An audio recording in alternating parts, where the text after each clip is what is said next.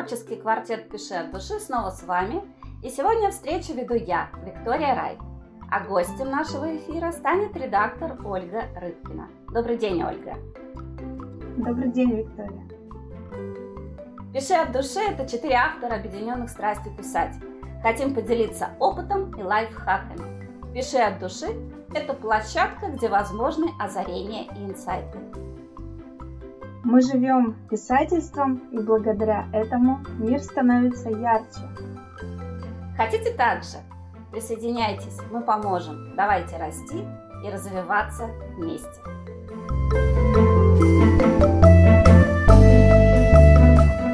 Мы продолжаем новый формат встреч, беседы с гостем. И в преддверии нашего нового курса «Творческая мастерская персонажей» к нам в гости пришел редактор Ольга Рыбкина. Ольга, расскажите, пожалуйста, немного о себе. Какое у вас образование, какой опыт работы, какие интересные проекты сейчас продвигаете? Всем привет еще раз. У меня образование высшее, факультет журналистики, Уральский государственный университет. Больше двадцати лет я уже с текстами. Начала как журналист. Мою первую статью публиковали еще, когда мне было пятнадцать лет. Потом, когда стала, когда училась, уже начала активно работать, и когда закончила университет, стала редактором в журналах различных, была редактором глянцевого журнала Екатеринбурга, и постепенно поняла, что хочу расти дальше, и увидела для себя такой, скажем, выход, что ли, выход в издательство. В издательстве, то есть это для меня было гораздо, прошу прощения, интереснее, потому что, ну, потому что я всегда любила книги, я всегда очень много читала. Я считаю, что ну, без чтения книг невозможно стать... как бы широкий кругозор невозможно себе, так скажем, организовать, да, вот, и поэтому я всегда, да, у нас в университете были огроменные просто списки литературы, и мы, конечно, все это проглатывали, мало что осталось в голове, но благодаря этому познакомилась с очень многими классными авторами, и сейчас до сих пор их очень люблю, поэтому я... больше свою сферу как бы перешла а, вот а, именно в издательство, это мне интересно. И а, одно время, да, я работала специально, на какое-то время устроилась а, в одно из издательств самоиздата, а, ну, чтобы опыт, посмотреть вообще, что это такое изнутри, и как бы набралась опыта, теперь я работаю самостоятельно, с издательствами не работаю. А, вот, а, то есть, а, как бы... много интересных у меня проектов, обращаются и за литературным редактированием, и поскольку я коммерческий писатель, то я пишу книги на заказ. Чаще всего это эксперты, это блогеры, это предприниматели. Художественную литературу на заказ я не пишу. То есть это вот такой, такой у меня нюанс, потому что там художественная литература – это немножко другое, это не экспертная книга все-таки. Ну да, не нон-фикшн, конечно. Да, да. А, да, я могу написать на заказ, но а, что-нибудь, вот у меня был опыт, а, классная была, м-м, писали сказку, сказку для взрослых, для компании, которая занимается аромамаслами. То есть там, ну, как бы специфическая тоже задача была, но вроде ничего так получилось хорошо. То есть у вас такое сочетание сказки было и промо-акции?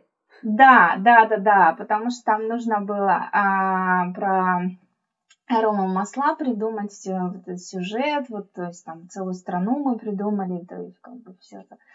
Да, это интересно. А вот, а, у меня много разных проектов, не скажу, что прямо а, супер-пупер какие-то интересные, да, но вот а, лично для меня, поскольку я, у меня опыт больше двадцати лет а, в текстах, да, я сейчас передаю этот опыт, потому что, ну, потому что пришел запрос извне, я как бы живу по запросу. Ко мне стали обращаться люди, что как бы, ну, у тебя такой опыт, ну давай какой-то курс организуй, давай еще что-то. И вот я попробовала, в принципе, мне понравился результат, потому что с нуля человек начинал писать очень хорошие тексты буквально за три-четыре недели занятий. То есть прогресс уже достаточно хороший. Да, да, причем хороший был прогресс, поэтому я сейчас трансформирую э, свой курс. У меня будет отдельно э, тексты для личного бренда, потому что личный бренд сейчас это очень важно. Для писателей это мега важно, потому что э, если вы хотите продвигаться в соцсетях, то без личного бренда вас, собственно, никто не узнает, да. И, к сожалению, к сожалению, такая тенденция, что очень мало писателей действительно ведут свои э, странички э, в соцсетях грамотно, правильно и интересно. Собственно, понимаете, упирается все в то, что э, писатель хочет, чтобы у него покупали книги, да, а, но про него мало кто знает, потому что вот он нет социальной вот такой вот э, активности, да, да, вот, да, и вот это вот тоже один из э, таких э, пунктов у меня, да, э, скажу, что у меня есть в Телеграм-чат писателей, бесплатный чат, ну там общение у нас происходит, там активности разные. Мы сейчас собираем сборник, сборник рассказов, посвященных отношениям, весенний такой сборник.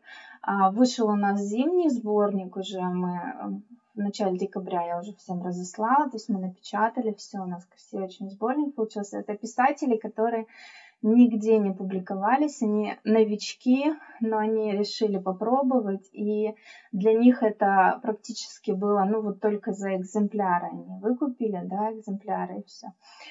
Вот. Ну, все равно это очень приятно, когда ты видишь свое имя на бумаге.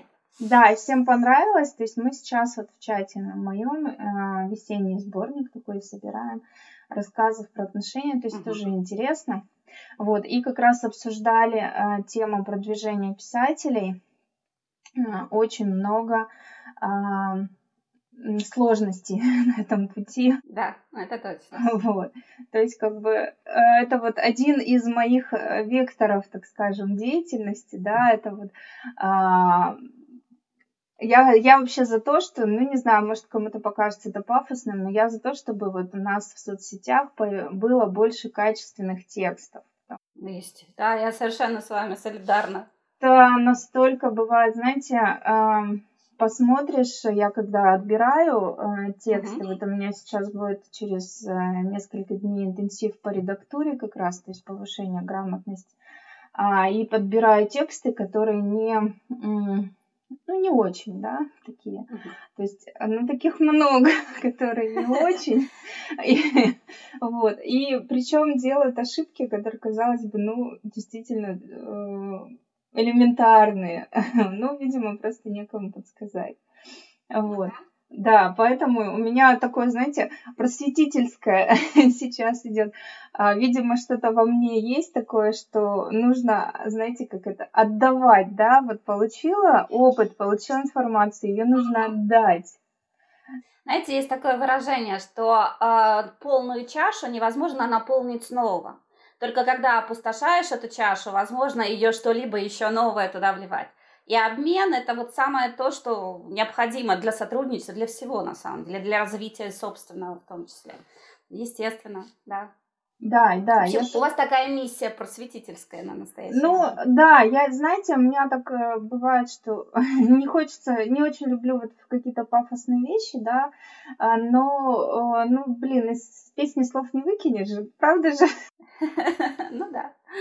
Если так оно получается, собственно, так и есть, да, потому что вот интенсив по редактуре я опять делаю, почему? Потому что меня попросили, сказали, что мы не можем разобраться с пунктуацией, давайте что-нибудь сделаем. Ой, да, это тот зверь, который вообще просто убийственный, я, я, я их понимаю. Я говорю, ну давайте, поэтому вот, собственно, и будет. Да. Понятно. Знаете, вот я для себя, когда готовилась к эфиру, смотрела афоризмы относительно редакторов. Афоризмы, которые высказывали писатели. Честно сказать, я когда пересмотрела все, что увидела в интернете, я так посидела, подумала, а что же выбирать-то? Потому что самое мягкое, что там было. Редактор – это порождение дьявола. Белорусский писатель Василий Быков.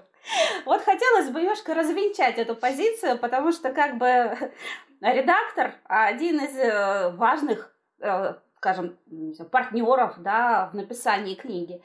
Поэтому очень интересно. Вот скажите, пожалуйста, Ольга, с какими текстами, жанрами вы предпочитаете работать? С какими жанрами именно, да? А какие у вас есть предпочтения? Или вы человек достаточно как бы универсальный, вы можете работать с любым жанром?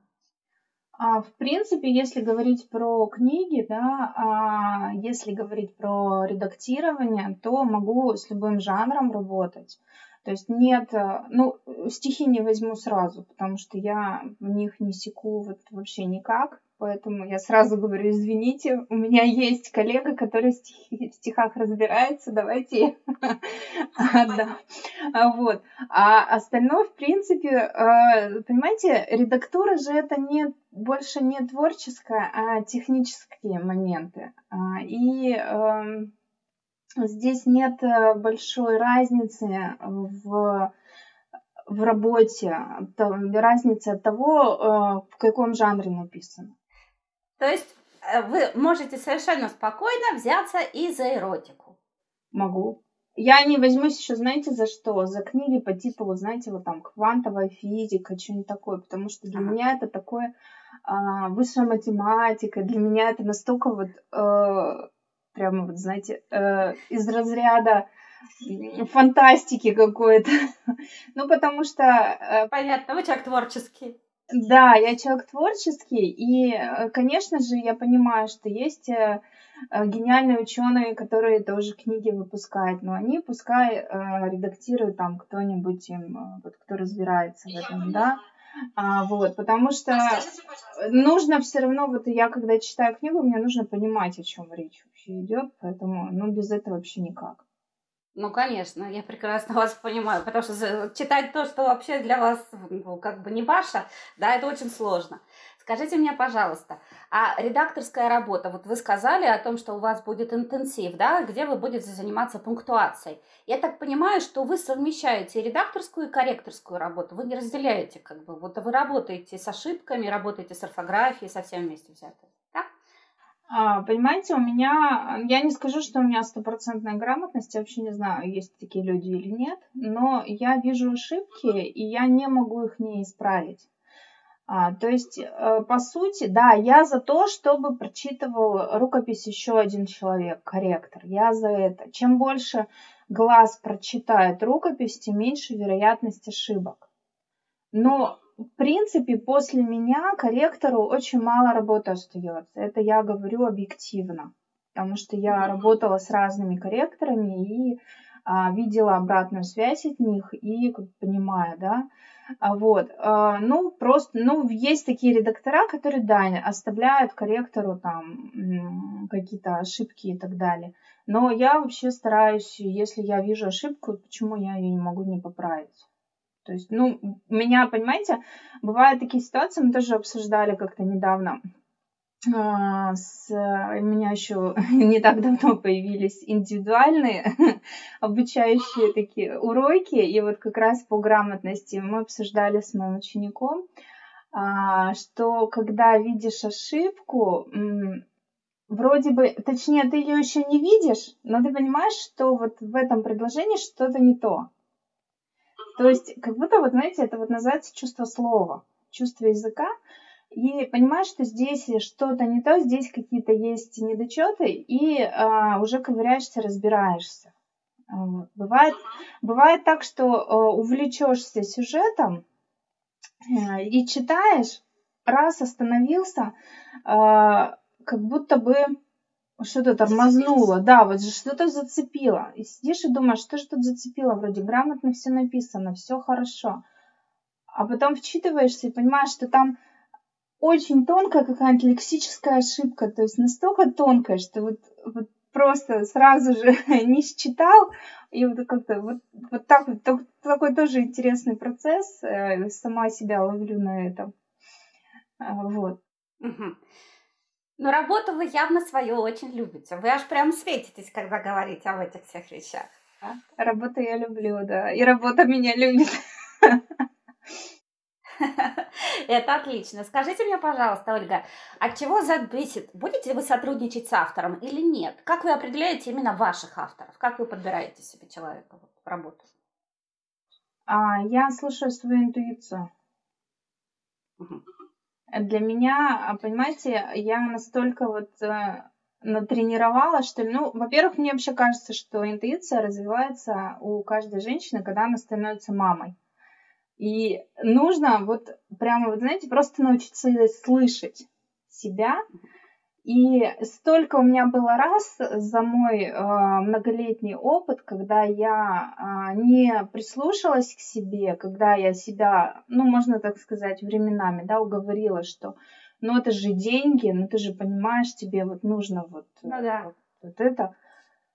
А потом получалось, что это... М- грубо говоря, да, вынос мозга. Это уже не работа, а вынос мозга. А, и были у меня такие заказчики, я не говорю, что только вот по редактуре, да, по художественной литературе, в принципе, в целом, да, бывают такие заказчики, которые, извините, чайной ложкой мозг съедят. То есть это вот, ну вот так. И теперь я, когда общаюсь с заказчиком, я сразу же не даю какой-то ответ, мне нужно посмотреть хотя бы отрывок рукописи, да. Мне нужно пообщаться, переброситься какими-то фразами даже по WhatsApp и послушать себя. Угу.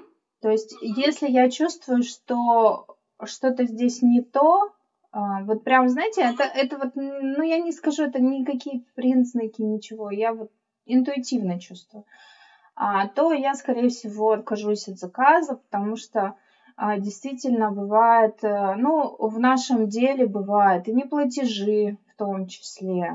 То есть это, а, да, это вот а, такие моменты финансовые, сложные. А, бывает, что заказчик, который, а, а, так скажем, ну, финансовое... А, Затру... финансово затруднен, да, финансовые сложности, uh-huh. но у него требования такие, что там просто вот э, э, вывернуться. А хотя бы один пример таких, вот таких требований.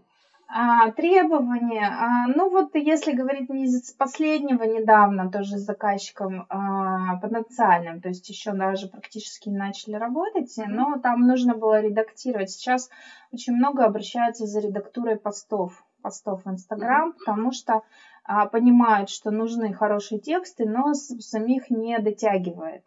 И есть такая возможность, да, для редакторов. Это, в принципе, несложная работа и, ну, там, небольшие деньги, но тем не менее, да.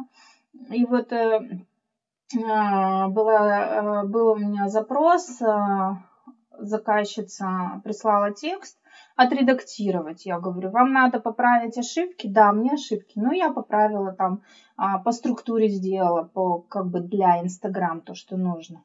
Э, mm-hmm. Получаю от нее фидбэк, ну, обратную связь.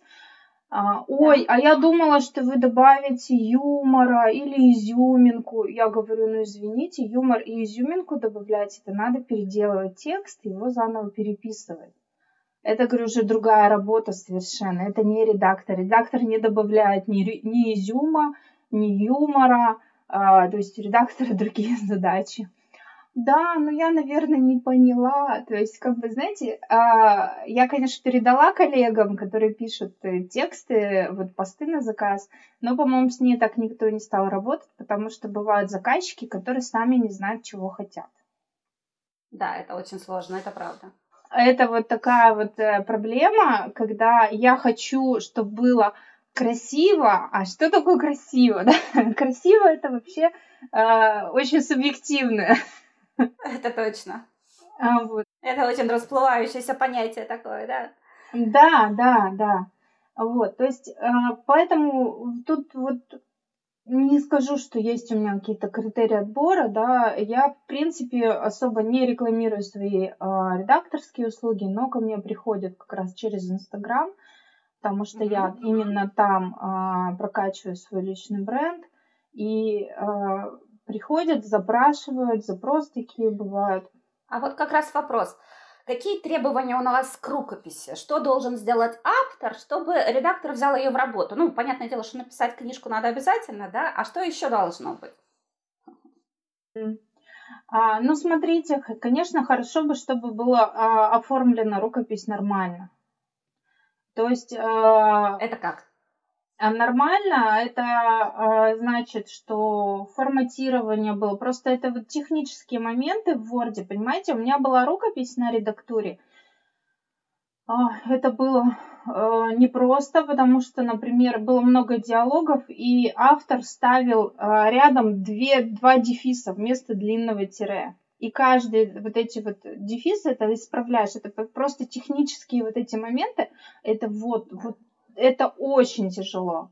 То есть, понимаете, они отвлекают от э, сути.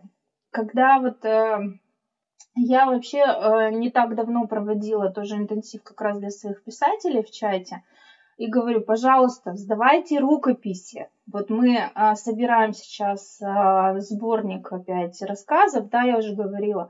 Я им сказала, давайте договоримся, что двенадцатым шрифтом через полтора интервала, чтобы читать, потому что, вот понимаете, бывает одиннадцатым шрифтом наберут и вот так вот все скомпонуют, а если в, это, в рукописи двести страниц, это попробуй все отформатируй. То есть, понимаете, насколько это тяжело э, вчитываться.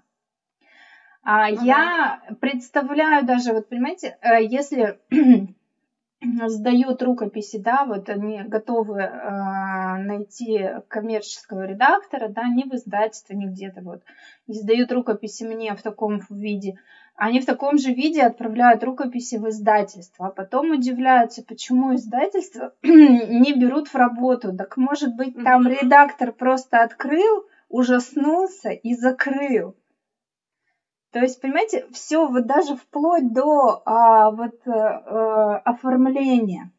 Бывает, что а, присылают, открываешь файл, а там нет названия. И сидишь и думаешь, то ли без названия, то ли а, где-то в почте искать это письмо, где написано вот название. То есть, понимаете, вот даже вот на таких вот мелочах можно просто вот... засыпаться, да? То есть редактор вот получил, вы понимаете, в издательствах какой поток идет писем, рукописей.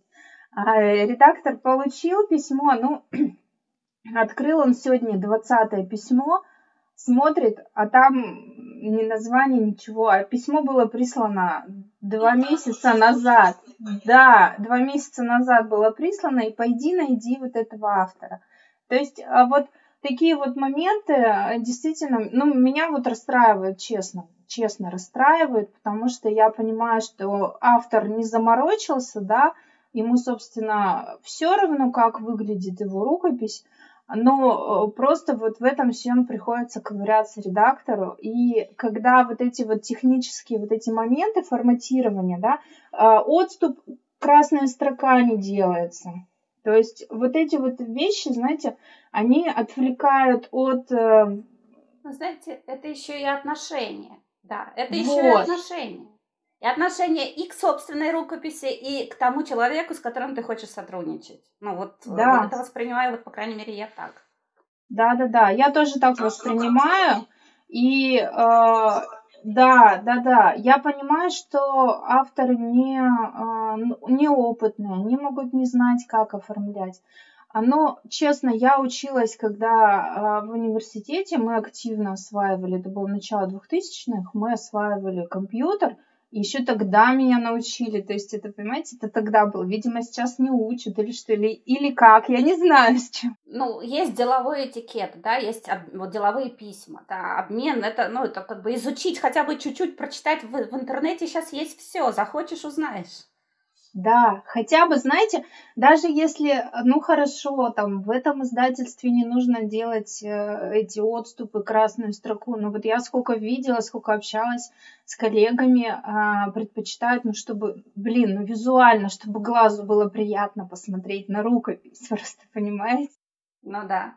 Вот. То есть это вот единственное вообще вот пожелание, на самом деле, это единственное пожелание к, к писателям.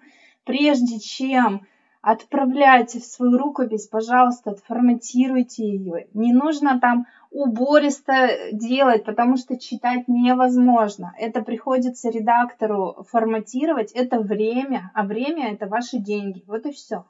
Чем больше да, времени ну, да. э, уйдет, я потому что смотрю на рукописи, я понимаю, что мне тут помимо правок стилистики, да, там ошибок, мне нужно еще и форматирование, а это занимает очень много времени. Соответственно, у меня а, растет уровень оплаты за эту рукопись. Вот. Ну, понятно. Хорошо, скажите мне вот такой еще важный момент, да? Как э, автору выбирать редактора? Как отличить профессионала от новичка, да? И как не ошибиться с выбором? Это очень важно, да? Как найти своего редактора? А, ну, вот знаете, мне кажется, вот с точки зрения, собственно, редактора, да, но я и тоже автор, потому что я пишу свои рассказы, я планирую в этом году сборник своих рассказов издать и еще одну книгу тоже напишу по текстам, собственно, ну, нонфикшн, да, вот, но я бы прежде всего, конечно, хотела, чтобы прислушалась к своей интуиции тоже. А, на самом деле, потому что а, мы же все работаем удаленно и как бы не общались, да, там, а, там созвониться, например, или еще как-то. Все равно а, на человека смотришь, как получается, как издалека, да, вот. И а, полностью считать сложно, какой он будет а, автор, о, в смысле редактор, каким будет редактором, а, вот, но... прислушаться к интуиции, посмотреть вообще, какие у него есть тексты, если вы нашли в соцсетях, да, как пишет, как что, потому что все равно стиль просматривается. Вот. То есть нет каких-то таких, знаете, вот, знаете, даже опытный редактор может на каком-то проекте накосячить, да, и это, ну, это просто вот это вот, ну, человеческий фактор. Это, да, конечно. То есть бывает, что новички срабатывают гораздо лучше и ответственнее, чем опытные редактора. Потому что, ну, потому что, да, мы все люди. У них уровень тревожности выше. Они тревожатся, они переживают за качество и сосредоточены больше. И все, да. Вот. И получается, что здесь э, я бы не стала... так делить сильно, да, между новичками и э, старичками, грубо говоря, а просто посмотреть, э, как сам человек пишет, нравится ли его стиль, и э, можно даже попробовать договориться, отредактировать нам какую-то одну главу, да, за какие-то символические деньги, а, но посмотреть вообще как. То есть сойдутся, не сойдутся. сойдутся, не сойдутся, потому что бывают заказчики, которые, авторы, которые бьются за каждую запятую, с этим, с этим сложно. То есть, ну да, был у меня заказчик, который, у него много было знаков препинания в книге, и там сложновато пришлось. Вот, мы, я потом уже махнула рукой, где не противоречит русскому языку, собственно, то, собственно, как бы... Понятно. В общем, вас дожал он со своей стороны. Ну да, но он автор, да. Я вообще за то, чтобы авторское, как сказать, авторство, авторский стиль, да, я его ставлю чуть ли не вровень с правилами русского языка. Вот, мы, вот про эту тему мы чуть-чуть попозже отдельно. А, ну хорошо, ладно. А скажите мне вот еще один такой нюанс, Ольга. Что должно быть на выходе после правок редактора? Только текст и правки без объяснений? Или редактор должен пояснять правки? Ну, пусть не каждую, да, но хотя бы какие-то. как, как вы работаете, как должно быть? Тут как договоритесь, как договоритесь, а между, смотря какие договоренности. Потому что, понимаете, бывает, что правишь текст, у меня такие тексты тоже были, э, там собирает женщина рукопись из различных постов, да, у нее будет прямо книга такая. Вот, она давно живет в Европе и с русским проблемы. Вот, mm-hmm. соответственно, ну там просто было много работы, и все выделить нереально было. Это нужно было полностью весь текст выделять. То есть мы с ней договорились, что она просто прочитывает потом, она знает свои тексты, она прочитывает потом и видит, mm-hmm. где было исправлено. Бывают моменты, когда приходится уточнять, да, потому что там, например, что-нибудь там напортачил автор с временами года чего-нибудь где-нибудь, пишешь и уточняешь, так, тут вот так, а было вот так. Как все-таки, в какое время года автор сидит и думает, ой, точно, я тут ошибся, вот здесь вот так, понимаете, да? А, мелкие да, правки, конечно. мелкие правки в виде там запятых, точек и так далее я никогда, в принципе, не выделяю. То есть нет здесь, собственно, никакого резона. То есть как договоритесь, как договоритесь. Угу. То есть тут, тут все на степень договоренности и все. А вы как, вам обычно присылают рукописи? Вы работаете в Word или вы работаете в Google документах? Это от чего вот как бы зависит, да? Просто я работала с редакторами, у меня был вариант, да, взаимодействия. Мы работали в Google. Там у нас комментарии, там висит правка. Просто иногда, когда читаешь комментарии, вот я могу сказать, да, не понимаешь, что имел в виду редактор. Потому что погружен полностью в свой текст, и там с головой, и многие вещи, я это как бы знаю, вот эту ловушку текста, когда ты иногда внутри себя знаешь больше, чем написал на самом деле. И вроде бы смотришь, вроде все хорошо. А редактор такой комментарий оставил, что ничего не понятно. Вот. Как вы работаете? Вы работаете, вот, объясняете эти самые комментарии? В Гугле вы пишете или в Доке пишете? Как вам удобно? Как лучше? А, мне вообще удобнее в вордовском документе. Я чувствую в нем себя комфортнее. А, вот. Но последнее время над одним проектом тоже работаю в Гугле, но а, как бы не очень еще всякого. Ну, видимо, это, а, скажите мне, старые привычки срабатывают. Ну, скорее всего, да, уже рабочие такие, наработанные. Да, то есть у меня просто, понимаете, даже я даже посты свои для Инстаграма пишу в, в ноутбуке, потому что в Word, потому что мне комфортнее. Я чувствую себя свободнее, я чувствую себя без каких-то рамок, сижу и просто печатаю. Вот. Если какие-то у меня комментарии появляются, то я практически стараюсь сразу же, не отходя от кассы, задать вопрос. Потому что потом это может меня кто-нибудь отвлечет, что-то забудется, там уйдет, да. То есть, вот... То есть вы в живом общении с, редактор, с автором, да? В живом?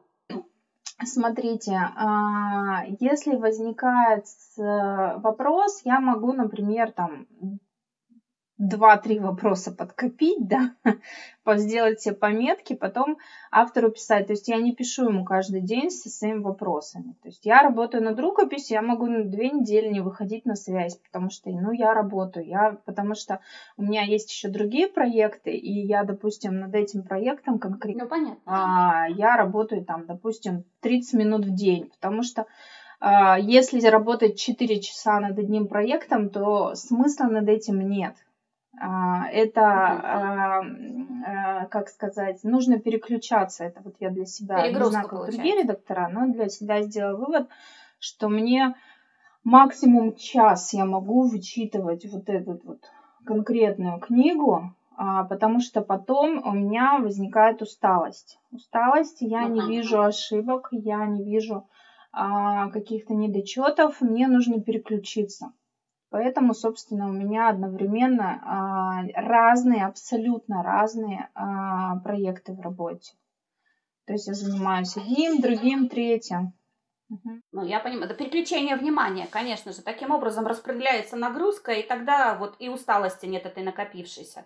А вот такой вопрос, скажите мне, пожалуйста, вот вы сделали а, редактуру какого-то кусочка, да, автор ее, например, исправил, вы потом перепроверяете, это как бы в, идет в схеме работы или нет? Смотрите, как обычно я работаю. За себя могу сказать, да? Ну, а, значит, если рукопись полностью книги, да, вот мне прислали готовую рукопись книги. Я ее читаю два раза. Uh-huh. То есть я ее автору не отправляю, если нет каких-то вопросов, да, принципиально. Я ее вычитываю два раза, потом отправляю автору. Потом, по идее, нужно ее показать корректору. Вот по-хорошему, да? Uh-huh, uh-huh.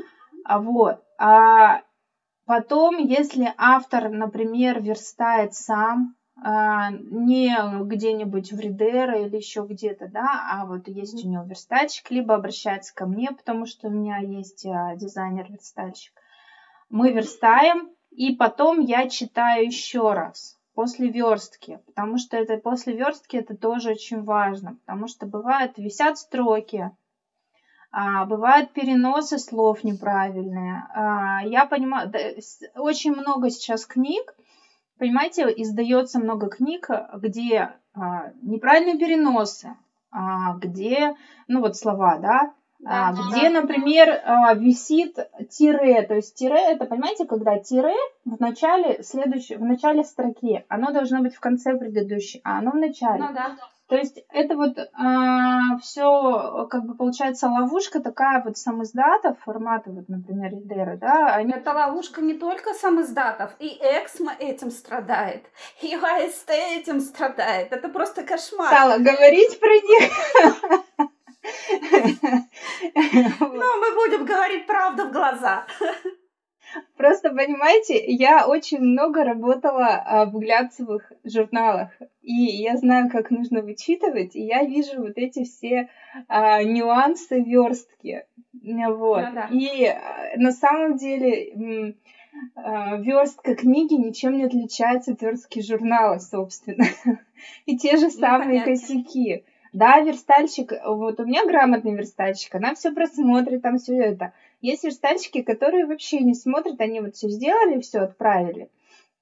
Ну, да. Вот, поэтому после верстки вообще, вы знаете, как по-хорошему, а, рукопись вот прочитал редактор, потом прочитал корректор, потом отправили на верстку, конечно, а, с, автор тоже читает. Потом на верстку, после верстки прочитал редактор, прочитал корректор, автор, естественно, да, и потом только отправить ее в печать. То есть...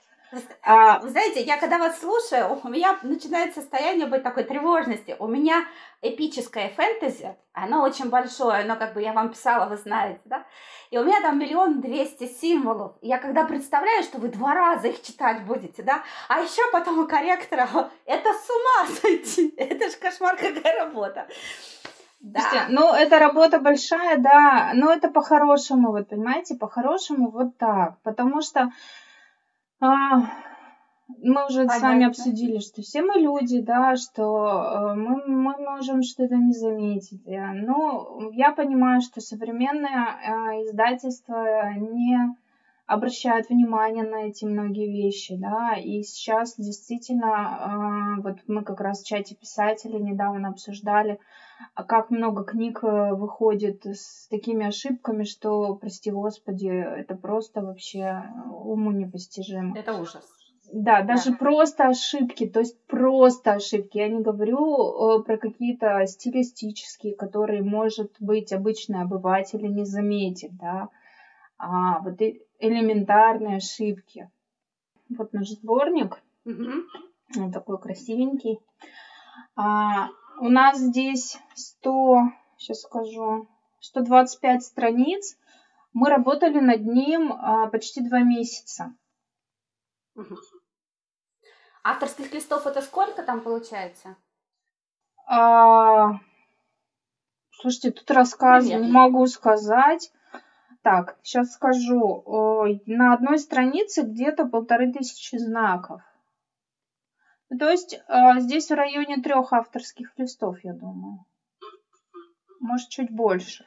Ну, прилично, да. Поработали так качественно. Да. Сложность была в том, что это рассказы разных авторов. С каждым автором нужно было согласовать верстку. То есть это нужно все равно, mm-hmm. это время. Вы же понимаете, что э, мы вот сверстали. Тут, видите, с фотографиями, все дела. Вот для вас авторский стиль, что это такое? И вот где найти грань между действительно авторским стилем и иллюзией авторского стиля, когда писатель все свои ошибки оправдывает именно им? В варианте, знаете, я художник, я так вижу, это вот мой авторский стиль. Вот как вы находите эту грань и что это вот для вас авторский стиль? А, ну, знаете, сразу скажу, что поскольку я а, работаю... Да, это моя работа, mm-hmm. я получаю за нее деньги, то я а, прислушиваюсь очень сильно к мнению заказчика. То есть при mm-hmm. любом раскладе. А, конечно, а, заказчик, если ко мне обращается, он понимает, что его рукопись могут где-то чего-то поправить. Да? А, поскольку он понимает, что у меня и опыт, и как бы все, вот даже эм, когда я задаю вопросы, да, когда вот первое идет э, общение, столкновение, я задаю много вопросов. То есть даже на этом этапе можно понять, э, есть опыт у человека, с которым ты общаешься, или нет опыта. Это к вопросу нашему, да, про, про опытность редакторов. Э, вот. Угу. Для меня а, авторский стиль а, практически стоит на одном уровне с правилами русского языка.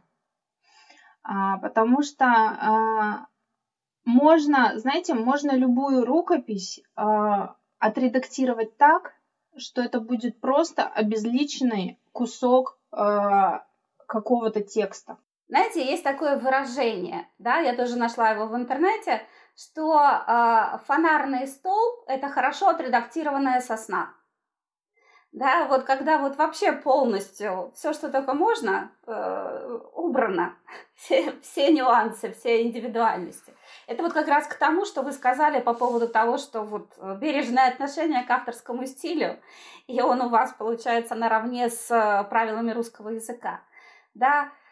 Потому что действительно есть такие редакторы, после которых ты не узнаешь собственный ни смысл, ни собственный текст. Вообще это чужое какое-то произведение получилось. Потому что все-таки голос автора, он, ну, в моем восприятии, он очень важен. Да? И здесь вот как вот эти нюансы? Вы именно, я так понимаю, вы в большинстве опираетесь на профессиональную интуицию. Есть такой термин даже, он так вот прямо называется, профессиональная интуиция. Это термин рождается, вернее, это состояние рождается у человека тогда, когда он уже обрел определенную экспертность, стал уверенно на своей позиции в том деле, чем он занимается. Да? Это вот профессиональная интуиция. Вот я вот вас слушаю и слышу именно это. Да, и я так понимаю, что благодаря именно вот этой вот позиции вашей, да, вы э, работаете именно с авторским стилем так, чтобы он э, звучал чище, я бы так сказала, да, чтобы голос, это как с вокалом, да, когда э, вытаскивают из глубины настоящий истинный голос, и он звучит ярко, сочно и красиво. Я так понимаю, это вот вы к этому стремитесь.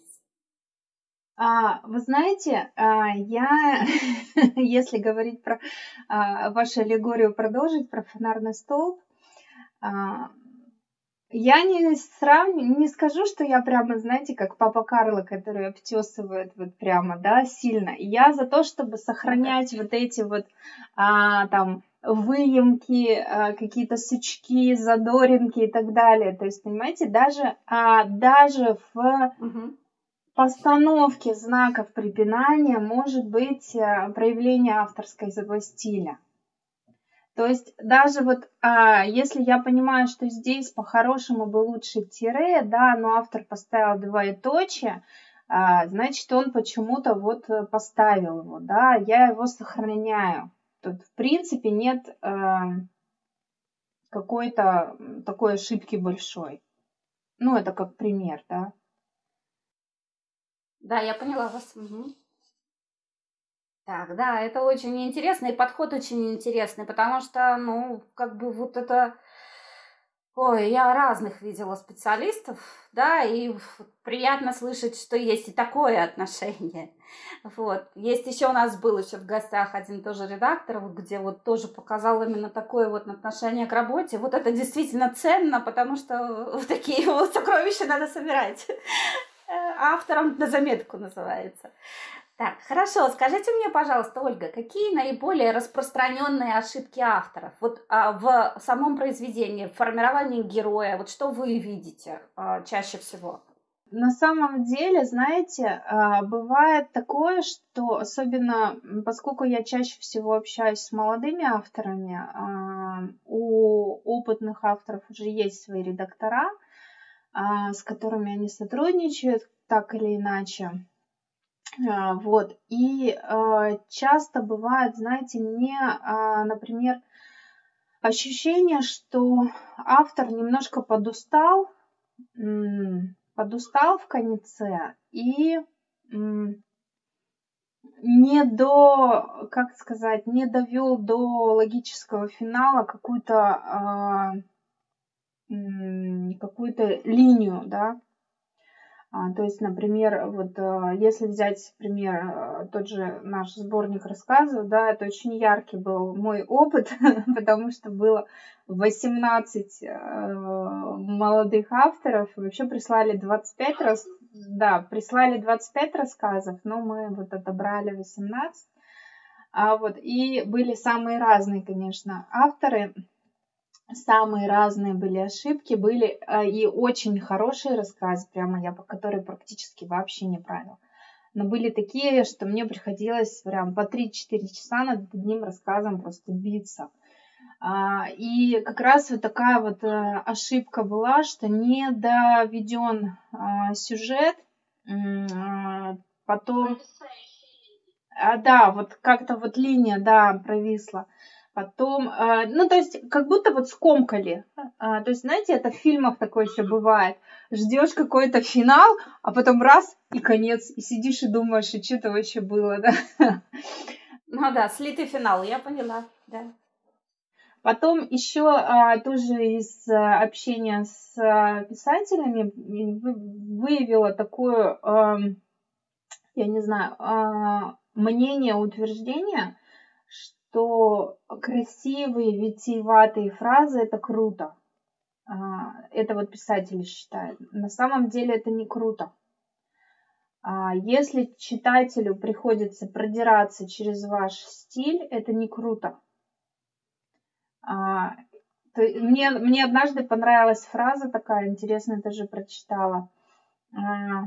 Если вы сдаете рукопись редактору, пожалуйста, пусть э, ваша рукопись будет такая, чтобы редактору не пришлось э, очень долго выявлять э, вашу как-то там шедевральность, что ли, очень долго как бы э, вы, вытаскивать э, вот, сюжет, вытаскивать, что вот, потому что бывает, знаете, наслоение даже одних э, эпитетов, просто вот наслоение идет, а суть э, над этим, это вот как... Э, как деревья под снегом, они ломаются, бывают, да, и просто вот как вот снежные вот эти вот шапки, это вот как наслоение вот этих вот красивостей, почему-то думают, что быть как Лев Толстой, да, и писать такие просто вот такие здоровые предложения, это классно. Нет, на самом деле современная литература не подразумевает того, что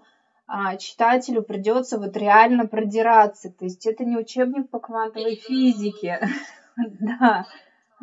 То есть и современный стиль у нас больше как бы такой разговорный, да.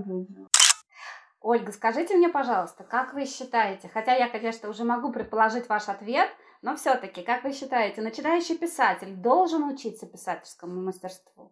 Вообще, я за то, чтобы учиться, в принципе, можно, да, учиться, но никогда не будет э, хуже э, дополнительной какой-то информации, но э, на самом деле, э, тут, скорее всего, знаете, если ты хочешь стать писателем, становись им, то есть не нужно думать о том, что я вот закончу вот курсы, а, там, напиши книгу за три месяца, вот я напишу, все будет круто. А, на самом деле, если нет внутренней мотивации, то, то и книги не будет. Сколько бы курсов, сколько бы денег вы на это не угрохали.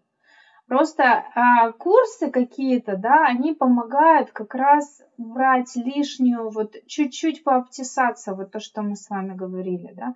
А, даже показать, как сдавать рукопись, как писать синопсис, как чего, куда вообще э, отправлять. А, да, вот такие вот технические какие-то моменты, но... А реально, если ты хочешь стать писателем, если ты чувствуешь в себе силы, садись и пиши, вот и все. А без этого, ну, скажем так, действительно никуда вообще. Здесь, знаете, следующим образом, вот я когда вас внимательно слушала, да, есть такой нюанс, когда человек перекладывает ответственность. Вот он пришел, да, и он говорит, учите меня, да, вот сейчас вы меня должны научить так, чтобы я вот после этого взял и создал шедевр.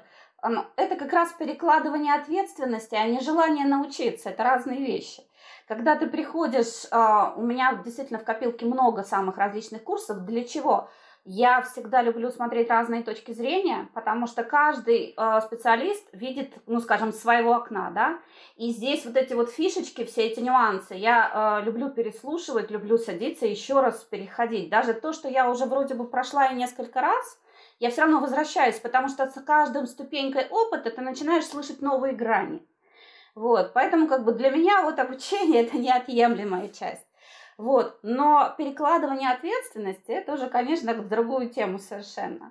Вот, потому что э, точно так же, как и заказчики, они дают, например, там свой собственный текст, я так понимаю, да, и они решили вот полностью все, я приложила ответственность, и если сейчас вот мне все это не понравится, не потому что я это так создал, да, вы просто попытались это вот как-то, я его слепила из того, что было, да, а потому что вот я вам отдал, вы специалист, вы должны были переделать это в шедевр, а вы, получается, еще при этом оставив все так, как есть, вот шедевр, но еще и оставив так, как есть.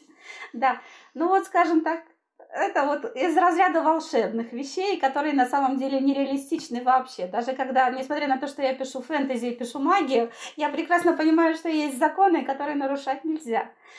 Да, хорошо, скажите мне, пожалуйста, Ольга, какую литературу вы порекомендуете почитать писателям? Вот что вот э, по стилистике, там, не знаю, вот по специфике? Любую качественную литературу. Качественная литература – это наша классика, наша и зарубежная. Вот все, что было написано до, там, до девяностых годов, например, двадцатого века, до восьмидесятых, может быть. Ну, это мое мнение, да, потому что я, собственно, очень много читала. Я вам не зря сказала, да, что я очень-очень много читала. И в университете мы за год прочитывали порядка двухсот-двухсот пятидесяти различных произведений. Это просто вот огромный просто пласт книг. А, вот. И а, на самом деле как раз а, чтение и дает нам м, прочувствовать стиль, который нравится, а, дает нам а, по, понять, повысить свою грамотность. Это тоже очень важно, потому что мы, а, побо- многие из нас визуалы, да, и нам и запоминаем, как бы, видим вот эти вот ошибки или как правильно, там, даже вплоть до запятых, да, а, вот, то есть, а, прямо не скажу, что вот там читайте книгу по литературному редактированию, там, или еще что-то, оно, собственно, писателю сильно не, не нужно, а, вот, то есть, а, а, если хотите действительно, как бы, ну, вот, почитать что-то, да, читайте, вот, прямо можно, знаете, брать списки, списки в, где-нибудь из университетов, да, с факультетов вот, филологии или журналистика, mm-hmm. и прямо по этим спискам. Если кому интересно, у меня тоже есть список, я вот публиковала свой список у себя в аккаунте в Инстаграм. А, тоже вызвал некоторые споры. Вот. То есть просто вот хорошие, хорошие книги, ну вот желательно не последних изданий, а вот пораньше, да, то, что пораньше. Угу. Вот. Хорошо. Хорошо, спасибо. Я так думаю, что этот список будет интересен, о котором вы сказали. Вот, сделать чек-лист и выложить это было бы очень даже неплохо, как подкрепление к нашей беседе. Так что мы к этому еще с вами обязательно вернемся. Ну что же, Ольга, спасибо вам огромное за содержательную беседу. Как сказал шотландский писатель Ирвин Дуэлш, по-хорошему вообще у каждого писателя должен быть собственный редактор. Вы срабатываетесь, притираетесь к друг другу, и в результате получается действительно то, что надо. Поэтому творческий квартет «Пиши от души» желает вам обрести такого редактора. Учитесь, развивайтесь, нарабатывайте свой писательский опыт и присоединяйтесь к нам в Инстаграме и ВКонтакте. Там мы делимся опытом и лайфхаками. Записывайтесь на курс Ольги Рыбкиной «Тексты на заказ» для копирайтеров и писателей, который начинается первого февраля, и на наш курс «Творческая мастерская персонажей», который начнется восемнадцатого января. Пишите от души и до новых встреч!